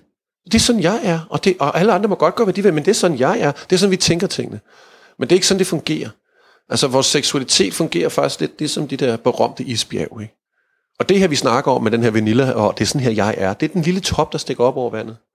Mm. Og så er der en kæmpe stor masse, en submasse mm. nedunder, under overfladen, ja. i Ja. bogstavelig stand, under overfladen, hvor tingene de lige pludselig ligger og bliver seksualiseret, eller kan ligge dernede og blive nogle underlige snask en gang imellem. Og det er det, vi får kontakt til. Det er okay. det, du får kontakt til i den. En dybde, der lige pludselig kan ligge nede i, som du, som du måske ikke er vant til, eller som du kan blive skræmt over. Og det er det, man Hvad, godt, hvad, hvad siger du, det er for noget? Hvad er den der del af isbjerget? Det er simpelthen det, underbevidstheden. Det, det er underbevidstheden. det er simpelthen under, fordi der er en kæmpe del af din seksualitet. Altså, det største del af din seksualitet, den er underbevidst. Ja. Og det er derfor, det er så skide interessant jo. For vi tænker, det, det er bare sådan noget, det lyder, så skal man lige knippe lidt, og så er det, ud. det, det er ikke sådan, det fungerer. Nej, det er derfor, jeg spørger til sjælen, Jacob. Ja, jo, Ikke? ja nå, men det er fordi, du seksualiserer. Det er faktisk ikke sjælen, det er sindet igen. Ja. Øh, øh, fordi vi seksualiserer alting. Vi er jo seksuelle væsener. Vi er født som seksuelle væsener. Altså allerede inde i, i, i, i med mavestadiet, inde i maven, der onanerer fostret faktisk. Så allerede, ja, Nå, okay. der, find, der er jo ret sjove uh, YouTube-film, hvor man kan se sådan nogle små foster, der onanerer og, går, uh, og piller ved sig selv og sådan noget der, inde i maven. Så, så, så, ja, så allerede der er vi et seksuelt væsen. Så vi kommer til den her verden som seksuelle væsener. Og det følger os jo hele livet. Og den seksualitet, den måler vi os selv i alle relationer ud fra. Uden at, at relationen er seksuel, behøver den slet ikke at være orienteret, så er der alligevel en eller anden form for underbevidst seksualitet i det hele. Er jeg underkastet her? Er jeg overmanden her? Er, jeg, øh, er der noget, jeg vil opnå her? Er der noget, jeg er bange for? Og så videre. Alle de ting, de går ned i vores seksualitet. Så vi seksualiserer vores liv, vi seksualiserer vores problemer, vi seksualiserer for den sags skyld også vores succeser. De skal i hvert fald fejres seksuelt. Øh, Mm, ja. ikke? Og, og selv det at rende rundt og, og være helt asketisk og tænke, jeg skal da overhovedet ikke bevæge mig ud i de krisemarker der, er jo faktisk en enorm stor seksualisering. Altså, aseksualitet er også en seksualitet. Så, mm. så det er helt uundgåeligt, så længe du er et væsen, der er født med en seksualitet. Og det er pattedyr, og det er vi en del af. Så, så, så det er helt uundgåeligt, den vil altid være der. Og, og tilbage til det her med, at man kan opleve ting i sin seksualitet, så man godt kan blive overrasket, ligesom du kan blive op, overrasket over nogle følelsesmæssige øh, bobler, der lige pludselig bliver prikket hul på via en orgasme, eller via noget sex, eller via noget nærvær måske, som du har savnet på en Ja. helt anden måde, Ja, og så pludselig oplever du en eller anden fysiskhed der, som du ikke er klar over. I din, under, din underbevidste, der, der fortæller dig, det, det har du så meget brug for det her, og det savner du måske så meget, og så kommer den der, og så bliver det sådan en overstrømsk lavine, der smelter med tårer ud af kinderne og ned af kinderne. Ikke? Altså, det kan også være mange andre måder, det opleves på, den her un- underbevidsthed her. Den tror jeg, det her eksempel tror jeg, alle kender. Altså, der er et eller andet, man synes er lidt ulækkert. Der er noget, der er frastødende. Ja, med sex. Ja, der kan være et Oh, eller andet, ja. man hører om noget, ikke? Ja. Eller, eller læser noget i avisen, eller sådan noget, eller nogen snakker om, ej, hvor er det ulækkert, eller Ja. nej, hvor er- ej, det er virkelig moralsk helt forkasteligt, det der.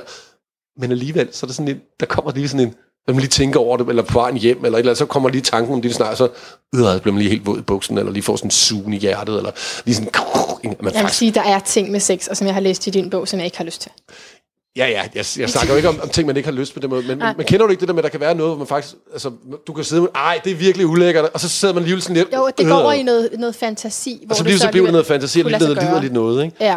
Og det, det, det er jo ikke fordi, man, jamen, det, nå, så skal man så udleve det. Altså, det er slet ikke det, jeg snakker Nej. om. Det er mere at forstå sin seksualitet Ja. som en komplicitet af sin underbevidsthed. Og af det liv, vi har. Og de fiaskoer, de succeser, og den måde, vi har set rollemodeller, den måde, vi blev mobbet på en gang, det er lige pludselig det, som vi faktisk udlever rent seksuelt på en helt anden måde og på et tredje plan. Og, og, det, og det er ikke så let at kortlægge, som, som jeg siger det her. Det lyder som om, man kan lave sådan en krakskort, og så er det sådan der. Altså, så, det er mere kompliceret end som så, men du kan finde masser af eksempler på det her i dig selv. Det ved jeg, alle mennesker kan. Ja, jeg, jeg, jeg spurgte lidt tilbage, fordi du, du nævnte øh, øh, børn og foster. Nu får jeg lyst til at spørge, hvad, hvad, hvad hvis børn, det har jeg jo oplevet før, øh, rører sig selv? Ja. Hvad er din holdning til det? Fordi jeg kender jo sådan, så i institutionen, så får man sådan en særlig pude og sådan noget, ikke? Og Ja. Prøver at øh, fortælle barnet, på- når vi er sociale her, så gør ja. vi ikke den slags. Og sådan. Ja. Hvad, hvad er egentlig din øh, holdning til det? Ja, altså, nu siger jeg institution, jeg synes jo, det er fantastisk, at vi i Danmark har øh, bollerum i børnehaven og øh, Har vi det? fritidshjem og sådan noget. Jamen, der har vi det. De der der puderum, det, er der bollerum. altså, jeg, har, jeg har da kigget på mange numser, dengang jeg var lille der, og så kravler man ind der, og så kigger man på hende. Altså, må jeg se din cheesesko? Skal du se min cheesemand? Nå, altså, ja, det har jeg ikke prøvet. Nej. Øh, Altså, det, det, det, det er ikke unormalt, og det tror jeg faktisk er skide sundt, at der er sådan nogle rum, ja. hvor, hvor de voksne ikke kommer ind. Det er meget Ja. vigtigt. Ja, ja, ja. Men hvor Okay. børnene netop selv kan få lov at kigge hinanden i numsen og sådan noget, eller numseleje, ikke, som jeg kalder det. Det, det er en virkelig vigtig del af vores seksuelle og, og selvforståelse. Og så hvis der er et barn, der begynder sådan at røre sig selv, eller hele tiden skulle gnide sig selv over stolen på en bestemt måde. Jamen altså, man skal ikke afbryde børn i det. Altså man kan sige, du siger jo selv, at det er jo klart, at hvis tante Inger lige sidder overfor, og Ja. ja. hun, han, hun begynder med hånden nede i kønsorganer, og så op på frokostbordet bagefter osv. Altså der er nogle ting der, som der, øh, der kan man godt lige sige, at det her, det, det foregår inde på værelset. Eller Okay. det, kan man, altså det, det synes jeg er fint nok. Okay. Det, der er vigtigt i det, det er jo, at man på den ene side ikke kommer til at lave noget skam, Det er også det. og på den anden side, at man heller ikke kommer til at være, være et menneske, der giver... Der, der, der, der, der, vi skal jo klæde vores børn på til at kunne fungere Ja, ude i verden. Ikke? præcis. Så, så hvis vi heller ikke omvendt lige klæder det på til, til de normale og mest gængse øh, omgangsformer, så, så, så gør vi jo ikke særlig godt for vores barn. Mm. Det er fordi, at alt, hvad du siger, det afføder nye spørgsmål. Øhm, jo, men så, så vil jeg jo komme vende tilbage til, at, at det, har, det har været grænseoverskridende for mig at læse, og, øh, og med et, et vist ubehag, men det er også bare fordi, man, kan, man er jo forskellige steder på den måde med grænser. Hvad tænker du egentlig selv om, om, om grænser? Altså, at, at der, hvis du så er sammen med en, som slet ikke har prøvet så meget, som du har, så det er jo en anden form for sex, man har sammen, ikke? Mm. At du vil have med den kvinde. Ja. Frem for hvis du var sammen med en, der var erfaren, havde prøvet lige så meget som dig. Skal, man, Ja. man, skal man respektere hinandens grænser, eller vil du sådan mere sige, nej, nu skal de vise dig, hvordan? Nej, altså... altså jamen, der er sådan en... Altså, man skal passe på det der med at overdrive det der ord, respektere hinandens grænser, fordi at hvis du... I virkeligheden vil vi jo gerne... Der er ingen, der vil at grænse overskrides. Nej. Altså, det, det, det, og det, det, det er et frygteligt ord, der er kommet. Det er blevet sådan lidt et, et modeord på et tidspunkt, lidt i, i personlighedsudviklingsbranchen, ikke? som jeg jo selv har været en del af i mm. 20 år. Ikke? Altså, der kom jo virkelig sådan på et tidspunkt det der med, at jeg vil virkelig gerne sådan grænseoverskrides. Altså underforstået, at jeg udvikler mig selv, når jeg bliver grænseoverskredet. Og der, der kører også sådan en, en, en genre inden Det for er det med at ikke? komme ud af sin kom- comfort Ja, ja, hvor man skal kaste sig ud i mm. bungee jump og sådan noget, så tror man, at man udvikler sig selv personligt. Nej, du får et energi-ross, et adrenalin-ross, men, men, men det er faktisk ikke særlig sundt at overskride hverken sine egne andres grænser. Hvad der til gengæld er sundt, det er at udvide dem. Ja. Og det er to meget forskellige Udvide ting. Grænserne. Udvide hinandens grænser, udvide sine egne grænser. Ja. Øh, og, og det er to helt forskellige ting. Så, så øh, at udfordre hinandens grænser, det er også en positiv... Altså, altså en, en, hvis vi vender tilbage, når vi snakker om tidligere om forførelsen. Altså forførelse handler jo i lang grad om, at hvis du ikke overskrider på en eller anden måde, eller rører ved en kvindes grænse, så forfører du hun heller aldrig. Så vil hun tænke, ej, var du en sød fyr, og han var da hyggelig, og, og hun var slet ikke komme til at tænke på dig seksuelt. Altså, der bliver nødt til at være et eller andet, ligesom vi Er det sådan? Ja, det er det. Øh, men ikke at jeg overskrider en grænse, fordi så bliver du sur på mig. Men at jeg lige skubber til den, at jeg lige rammer den, du ved. At jeg lige rammer den på en eller anden måde, det kan være fysisk, mentalt, eller hvordan, at jeg lige rammer den, så du lige bliver øh, lidt anfægtet. Og nu kan jeg så trække mig tilbage, og lade dig komme ud af dit skjul. Nu kan jeg rykke tilbage igen, når du ligesom har fundet dig bekvemt med, at det var okay, at jeg kom til at puffe lidt til dig, eller hvad. Og så kan jeg puffe igen. Men nu lægger du ikke mærke til det anden gang. Fordi den grænse, den faktisk er rykket nu. Det har vi allerede gjort. Ja. Ja. Du siger, det har vi allerede gjort. Det har vi allerede. Så, så på den måde kan jeg rykke dine grænser, og du kan også omvendt rykke mine grænser. Men det gør jeg kun ved at, at hele tiden trække mig Så tilbage. du siger, forførelse, det er at udvide den andens grænser, prøve at rykke lidt. Det er i hvert fald at rykke, rykke deres, øh, man kan sige, hvis, hvis det nu er dig og mig, så har du jo en fordefinering af, hvad jeg skal og ikke skal. Ja. Så, så det er jo en grænse. Du bliver der på den her Du- side af bordet, jeg er på den her her- side af bordet. Præcis. Ja. Det er grænsen. Ja, Så hvis jeg nu overskrider grænsen, så vil jeg jo bare krave hen ad bordet og kaste mig ned over dig, og så vil det pludselig minde om nogle helt andre ubehagelige ting. ja. Så det gør jeg ikke. Men hvis jeg skal gøre det, så kan det være nogle små, altså de der små ting, Og du siger, det er det, der forfører. Det er bare fordi, jeg det er i hvert tænker... fald med til at forføre. Okay, ja, fordi kan man ikke bare sidde uden at sige noget over for hinanden, og så mærke, at man er tiltrukket, og så få det der sex til at fungere, så det kan godt være, at man begge to er totalt amatører og famler i blinde, men fordi vi har, vi kan bare mærke, at vi er tiltrukket, vi vil gerne hinanden. Jo, men det er jo, det er jo, det er jo øh, altså de der, den form for tiltrækning, du snakker om der, den eksisterer jo ret meget. Det er jo bare at gå ned på stranden en rigtig god sommerdag, så er der jo så mange lækre kroppe og øh, et godt good looking. Altså vi danskere er jo generelt ret good looking, ikke? Mm. Øh, det synes vi i hvert fald selv, så det er meget heldigt, man er her, ikke? Altså, øh, altså så, så, så, så det er jo bare sådan den der umiddelbare fysiske ting, og den kan man jo selvfølgelig blive meget grebet af, men den vil også forsvinde meget hurtigt, hvis der ikke kommer noget andet. Right, Altså det, det, det, vil, det vil ligesom, det bliver bare et bølgeskuld. right. Øhm, vi kan lige nå et, et sidste tabu, ikke? Øhm, så jeg var på date med en for, en- for et par år tilbage, øh, som, gik, som sagde til mig, efter at jeg sådan set var faldet for ham, ikke? der skal ikke så meget til. Jeg, jeg, det er store følelser i starten, og så går det væk. Sådan er det for mig. Ikke? Så, så jeg var sådan, nej, det er spændende det her. Og så, og så ville han, øh, så insisterede han på analsex. Mhm. Og der blev jeg lidt glad igen, da jeg læste din bog, at øh, det faktisk, øh, at, jamen, du skal nok rette mig, ikke, men at man ikke har som kvinde eugene zoner i numsehullet. Nej. Så derfor er det ikke rart for kvinden. Nej. Hvor at, at det, som jeg følte, der blev pålagt mig der, det var, at jeg faktisk skulle kunne nyde det. Ikke? Ja. Og jeg, altså, jeg gik ja. midt om natten I resten, fra Charlottenlund til Valby. så kan han lære det. øhm, det, det, kunne jeg, det kunne jeg ikke øh, være med til overhovedet, og jeg, fordi det var, det var meget, meget grænseoverskridende, når vi ja. taler om det for Ja. mig. Ja. Men det, det har det jo også været, fordi han jo øh, manifest, altså, han holdt jo fast i sin grænse. Ja, han sagde, det- han, det han var- kunne sikkert godt have fået en oplevelse med dig med det, hvis han havde grebet det netop lidt mere skånsomt an. Så kan han måske startet med måske lige at mærke dig lidt, så kunne han måske mærke, at du skubbede numsen væk, hvis han havde prøvet at mærke lidt med en finger. Så, Ja. Nå, men så, så var det så langt, at grænsen gik den gang. Ja. Nu kan han så prøve, øh, næste gang han så gjorde det, så vil du måske acceptere, at når du sidder og rider ham, han så gnider lidt på dit numsehul samtidig. Det kilder jo, fordi ringmusen kilder. Ikke? Så, så på den måde vil han kunne arbejde sig stille og roligt ved ikke at netop overskride og manifestere og tage sin ret og sige, sådan er det, men, Men det synes jeg få også er dig med. irriterende, fordi det er manipulerende, hvis man siger, det vil jeg ikke det der, men så er der en Ja. mand, der har det sådan, den der ting i sengen, nu, nu, nu snakker jeg om analsex, men det kunne være alt muligt andet. Ja, det kunne det også være. Så man siger, det her, det har jeg brug for i ja. mit sexliv, og så at partneren ikke vil det. Ja. Øh, er det en dealbreaker som sådan? Altså, det er det jo ikke, hvis man forstår at, at rykke ved hinanden. Altså, for der er jo ingen, der siger, at selvom du og, og, og, og, og ikke har den store begejstring for numsesex, og ovenikøbet ved, at der er rent fysiologisk sådan længere oppe i systemet, der egentlig ikke er nogen nydelse i det som sådan. Der er ikke noget at komme efter. Der er ikke noget at komme efter, hvorfor, og så videre.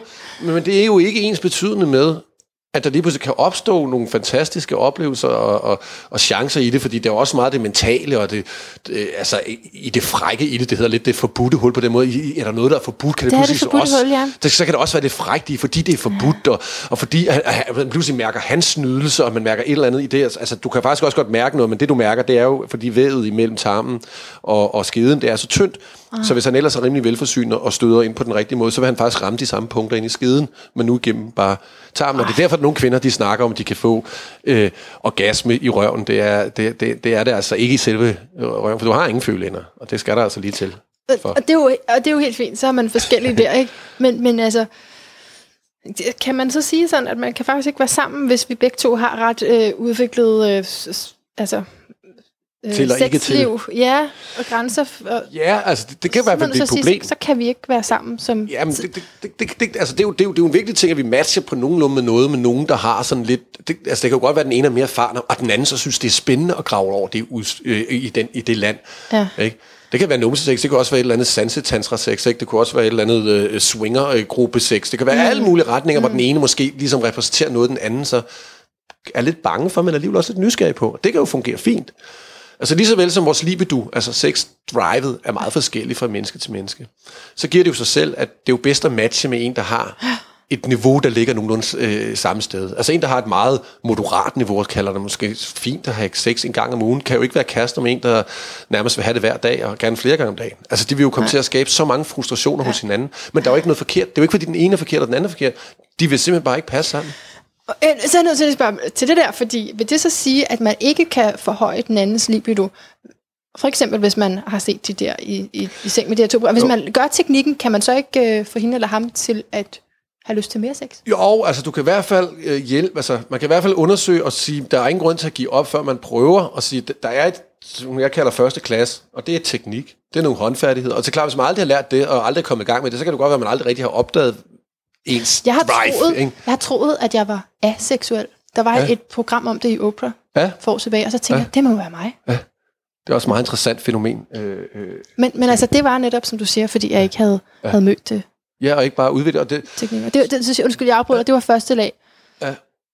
Var du ved at sige anden lag også? Jo, men det er i hvert fald det første lag, som der ja. Tit... Øh, øh, der, vi kan godt lave en 10-klasses skoletrin ting, ikke? Hvor, hvor, hvor, hvor, hvor følelser også, og psykologien i Ja. ting og så videre, det bliver det næste trin. Ikke? Ja. Men, men, men altså, at, at der er noget, som forhindrer så mange i rent faktisk lige pludselig at udleve sig selv seksuelt, eller måske få de partner, eller få, få succes med deres partner, fordi de ikke har færdigheden, fordi de ikke har lært at lave det måltid mad. De sidder og snakker om, at de elsker gourmetmad, men de har aldrig nogensinde smagt det, og de har aldrig nogensinde lært, hvordan man skal lave det, så de sidder bare og koger, laver nogle kogte æg og noget pasta med, med, med, med ketchup på. Ikke? Og så sidder man drømmer om den store gourmetmiddag. Altså, kom i gang og lær de her... Øh, en, det er jo enkle ting, som man faktisk kan lære. Ligesom du ved alt, hvordan man skal lave mundhygiejne, så hvorfor fanden så ikke også vide, hvordan at færdighederne og smagene, de foregår nede i underlivet? Altså. Uh, ja. Ja. Øh, ja. Godt, jeg ser ned i bordet. øhm, altså, men, men jeg tænker på for, forelskelse, ikke? Og sammenhængen mellem forelskelse og sex. Den er jo, det er jo lidt, Ja. ja. lidt spændende. Meget. Jeg, jeg kunne godt være bange for, at jeg nogle gange kun har været forelsket mm. i en mand, fordi vores sexliv har været meget tilfredsstillende. Det kan højst også sagtens være det, der sker. Det er jo ikke, det er jo ikke så godt, fordi der, det, det er mere og bedre sex, jamen der skal jo vel være mere end, Ja. end sex i Hvis et det, forhold. Hvis det er kærlighed, du søger. Det er det, ja, det er det, i hvert fald kort. Ja. Ja, hvis du tager en, altså, altså kærlighed, altså for mig er sex og kærlighed to forskellige ting. Alright. Det er 100% to forskellige. Det er jeg slet Ja. ikke i tvivl om. Det ene er salt, og det andet er peber. Og de fungerer rigtig godt, hvis de bliver doseret rigtigt sammen. Ikke? Men de kan sagtens fungere hver for sig. I rette tid, i den sammenhæng, der fungerer det rigtig godt kun med sexen. I anden sammenhæng fungerer det rigtig godt med kærligheden. Det heldigvis behøver jeg jo ikke at have sex med dem, jeg har kærlighed. Der er masser af mennesker, jeg har virkelig har dyb, dyb, dyb inderlig kærlighed til, som jeg bestemt ikke behøver at have sex med. For eksempel min datter. For eksempel min bedste veninde. Altså en kvinde. Altså, du ved, det behøver vi ikke, fordi det, det, der er ikke noget seksuelt, men der er jo masser af kærlighed. Og man kan jo også have nogle mennesker, som jeg nærer respekt og så videre, og har virkelig øh, igennem livet haft det fedeste sex med. Som du ikke elsker. Men som jeg ikke har den dybe, kan man sige, den der, vi kalder den dybe kærlighed. Altså den, den der, for mig, at når jeg bruger ordet kærlighed, så er det sådan en universel ting. Så, så, så, er, det, Ja. så er det ligegyldigt, hvor, om du er rejst til Grønland, eller jeg er her, altså så elsker jeg dig. Ja, Øh, en ubetinget kærlighed. ja, det er simpelthen det ubetingede rum. Ja. Og derfor så er det to forskellige ting. Og der synes jeg, altså der tror jeg bare, man, altså der vil jeg i hvert fald råde mange til, at man netop skiller det, at man ikke tror, det hænger sammen, fordi man render rundt og har den her forelskelseskultur, som vi har, som der hedder, at man skal mødes, skal det være helt vildt hæftigt, og så skal vi have god sex, og så er det det rigtige, og så går der tre måneder, kan man ikke forstå, hvorfor det rigtig fungerer alligevel. Mm. Eller et år, ikke? Så kan man ikke rigtig forstå, hvorfor det fungerer. Og det gør det ikke, fordi man ikke elsker personen. Fordi det er ikke en person, du faktisk vil være venner med. Det er ikke en person, du i virkeligheden respekterer på et dybere Men er det ikke grundlag. meget nedladende over for mig, som det- kvinde, at det kun var sexen? Kan man så ikke? Det har du jo også været for dig selv. Du har bare kommet en romantisk mm. forestilling ovenover det, fordi du ikke har lært at skille de to ting ad. Mm. Hvis du havde skilt de to ting ad, og du virkelig søger kærlighed, kan jo godt være, at du bare søger sex. Og, du, Ja, ja, ja. og, og fordi din socialkonservatistiske model er, at, at det ikke må skilles ad, det skal være den her romantiske verden, så du virkelig snyder dig selv. Ikke? Hvis du i virkeligheden anerkendte, jeg vil gerne have en kæreste, jeg ved ikke, om du vil det, men øh, jeg vil virkelig gerne have en kæreste, jamen så lad dig være med at starte med at være erotisk, lad dig være med at starte med at være seksuel, lad dig være med at starte med at prøve at efterstræbe alle de der ting, som du ved kun har et formål, nemlig liderlighed. Okay, men der Så troede jeg start med at faktisk... prøve at kigge på et venskab og sige, Gud, vil jeg være venner med dig? Vil jeg gide? Vil jeg faktisk gide at mødes med dig? Sidde en hel eftermiddag, gå en tur, eller hvad du nu ellers plejer at gøre med venner og snakke om de ting, du gør. Vil du det? Og hvis du siger nej til det, så behøver du så heller ikke at gå videre med Det er klart, det er klart. Men jeg troede faktisk, at det var meget godt lige at få afdækket fra starten, om man passede sammen seksuelt. Inden på, man gik videre til ikke, hvis man, jeg, jeg, altså mit råd, hvis man søger en kæreste, altså kærlighedskæreste, Ja. så lad være med det. Mm. Og det er ikke noget med at spille kostbart eller noget. Det har noget at gøre med, at du ikke skal snyde dig selv. Ja, ja, ja. Fordi du kommer til at snyde dig selv i et begær. Når du først begynder at have god sex, så udskiller du som sagt oxytocin. Du kan gøre dig forelsket i hvem som helst. Altså, og hvem som helst kan du gøre forelsket i dig. Det er, bare, det er en ret enkel formel. Det har intet med kærlighed at gøre. Det har noget at gøre med vores begær, i virkeligheden vores ego, som igen er bundet op på alle vores uformodenheder. Altså, det, Det er skide farligt så. Ja, det Man er ved ikke, hvad man har, hvad man har med at gøre. Nå. Og vi har en kultur samtidig, der fortæller os, at det er sådan, det skal være. Den er sikkert fyldt godt op af alle mulige Hollywood-historier og prinsessefortællinger og den slags, men det er engang vrøvl, som i virkeligheden kun gør os ulykkelige. Som lige pludselig gør, at vi har en masse parforhold, som man ikke tror, man kan ikke finde ud af, hvorfor man ikke kan vi havde god sex gang, og nu har vi ikke noget, nu har vi bare et parallelt liv. Ja, fordi I har aldrig nogensinde virkelig kendt hinanden. I aner ikke, hvem hinanden er. I, I var bare gode til at bolle. Jeg synes, det er meget væsentligt, at du får sagt det her, fordi det gør dig jo faktisk enig med, med rigtig mange inden for personlig udvikling, hvor tit så kan man, altså så tager du lidt det andet standpunkt, ikke? Jo. Øhm, og øh, en, som du er så enig med, eller øh, to, det er øh, Pernille Ålund og Kim Bøje, som jeg interviewede øh, sidste søndag. De har sendt et spørgsmål videre til dig. Nå, Er hyggeligt. du, er du klar til at, øh, at høre det? Ja, Okay. det er sådan et fælles spørgsmål. Ja, men det er så, og du skal om lidt, så skal du så stille spørgsmål til min næste gæst. Okay, så det er fedt. sådan, ja. ja fedt. Så deres spørgsmål til dig, det er, hvad er dit bedste råd til dig selv, fra dig selv, lige nu, hvor du er i dit liv? Hvis du ligesom skulle tage sådan en helikopterview og se ned over dit liv, så og måske gøre noget anderledes.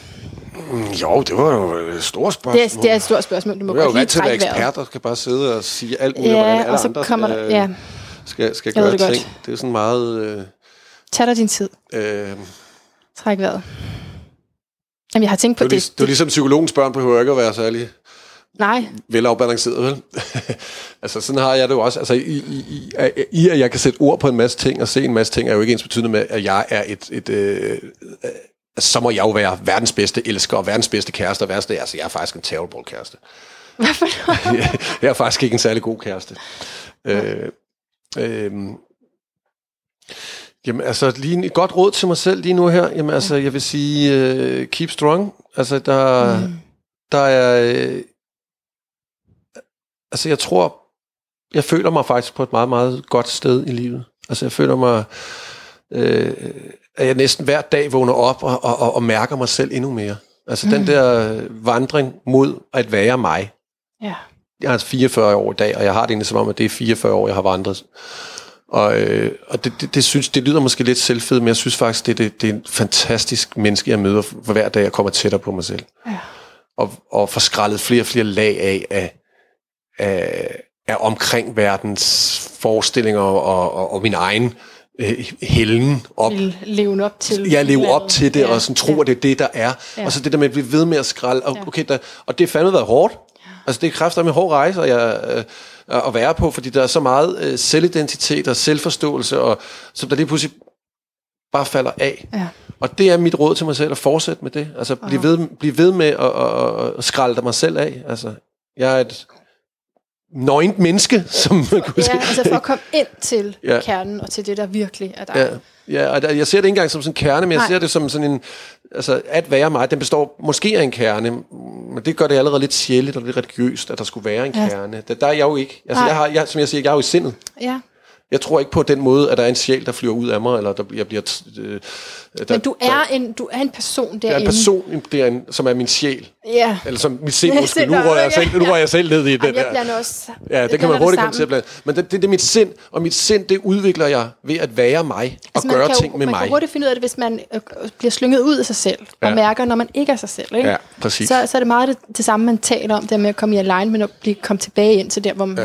Og du siger det selv, sig selv, altså Ja. sit selv, mit Ja. selv. Ja. Og det, det, det synes jeg er et fantastisk sted at være. Altså, og, og, og jo mere jeg egentlig er der, jo mere øh, tilfreds er jeg Hmm. med mit liv og med, med, med mine omgivelser, og hvad der end måtte ske. Altså. Og der har jeg gået virkelig langt. Altså for 10 år siden var der tusind milliarder ting, der ville gå mig på, og jeg ville være bange for at skulle ske, og, og skulle holde sammen på alt muligt. Og nu har jeg kun tusind ting. Ikke? Altså, og om 10 år har jeg måske kun 100 ting. Ikke? Ja, ja. Altså, altså, jeg synes virkelig, det, det er fantastisk mm. at, at, at skralde, skralde sig selv af. Ja. Skralde mig selv af. Og øh, så har jeg jo bedt dig om at tage et citat med. Ja. Har, har du et? Jamen, jeg har jo mit Du har- eget Du har citat. memoreret et. Ja, når du har nummereret Nej, nej, nej, nej. nej men det Men jeg sidder lige og tænker på et, der måske passer godt til det her. Det er det Ja. her med, at man ikke skal tro på, at der findes noget fejl. Altså, fejl findes ikke. Fejl findes ikke. Nej, Ugens citat ja, fra de, find, de findes ikke. Du kan ikke lave fejl. Der findes ikke. Altså. Mm. Det er det, mennesket frygter. Moderne mennesker frygter allermest. Ikke? Man skal være fejlfri i sin krop og i sin formåen og sin faglighed og sin evne til at være kærester med en eller anden. Og Det er jeg glad for, at du siger, fordi ja, vi har sad jo og rode med teknikken, da du kom. ikke. Det var Ja. ja. totalt pinligt, at jeg ikke som for eksempel. podcaster ikke engang kan finde ud af at få lyden optaget. Nå, men det er da, Men, det, øh, altså, Men det, det er også min så kommer præmis der noget for at lave af det her. Ikke? Jamen, også? så Det kommer er- der noget ud af det, ikke? Så, så møder du lige pludselig noget der, og så Ja. ja. lærer, altså, altså, det, det er jo netop i, i- altså, jeg synes virkelig, der det er interessant at være, det er i, min, det er i fejlene. Ja. Altså, det er uformbarlige, altså, jeg synes, menneskers succes er røvkedelig. Hmm. Jeg elsker deres fejl, altså, og det, at være lige kørt over på noget seksuelt, som vi sidder og snakker om, så, så har vi jo også en idé, vi lærer meget med det er harmo- harmoni i ansigtet og symmetri, når man skal være lækker og sådan noget. Ved du hvad? Det kan jeg lige så godt fortælle jer alle sammen, det er løgn. Det er simpelthen løgn.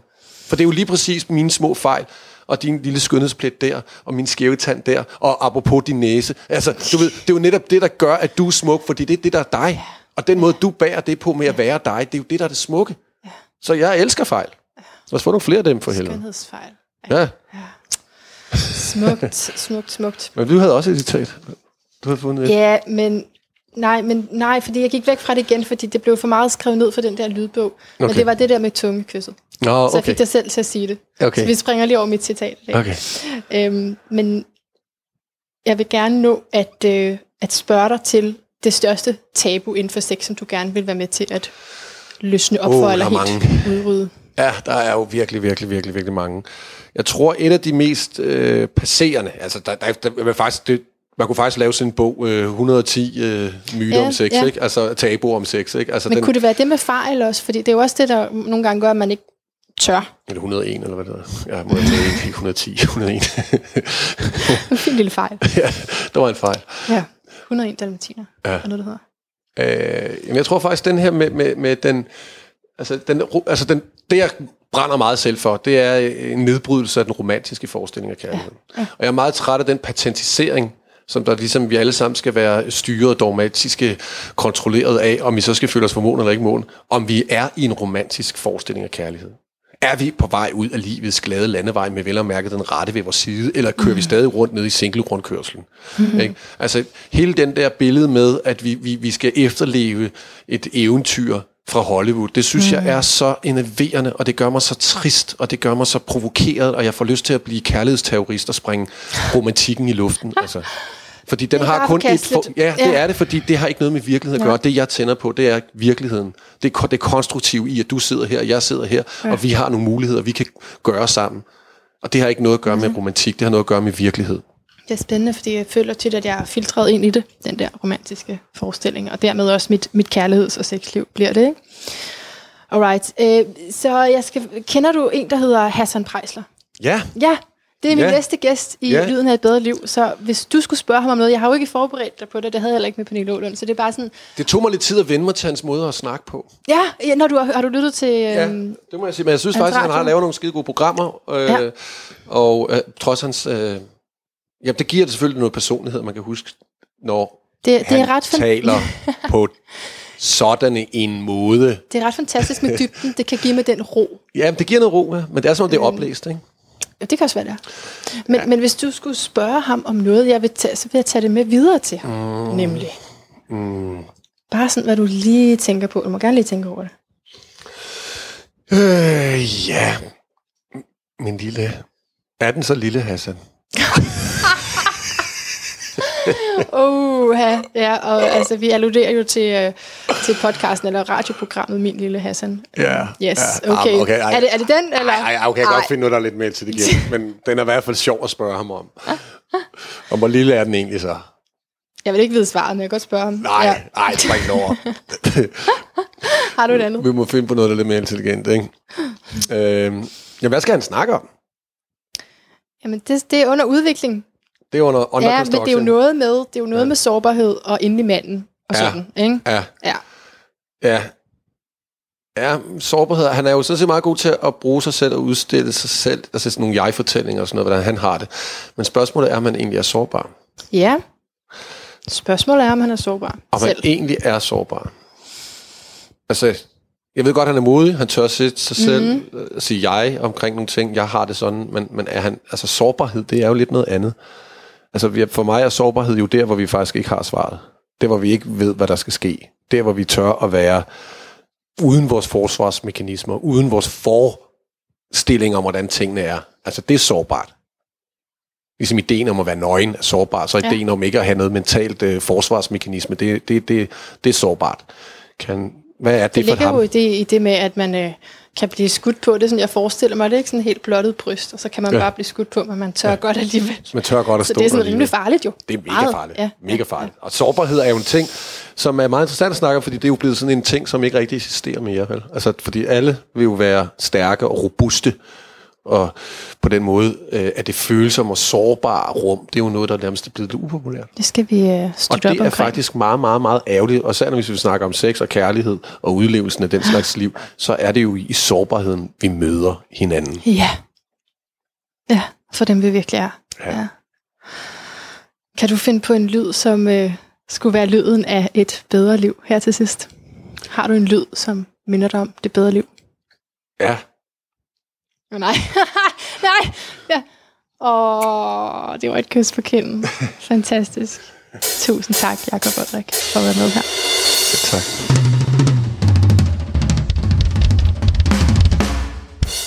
Af hjertet tak, fordi du lytter med. Jeg sender det varme kys videre til alle jer. Jeg vil så gerne høre fra jer, så husk, at du kan tjekke links og kommentere inde på facebook.com-lyden af et bedre liv. Husk at lytte med på søndag, hvor altså Jakob Olriks spørgsmål vil blive stillet til Hassan Prejsler. På genhør. er du Violises søster? Nej. Jeg har bare siddet og tænkt, hvad Hvem er din søster? Nej, kusine. Kusine? Er det ikke Violise? Du ligner en, der hedder Violise. Det ved jeg ikke, om det er vel? Nej, okay, så det er helt... Det er helt skørt. Jamen, du, du har jo mødt mig. Men det kan du huske. Jamen, nu skal du lige hjælpe mig lidt.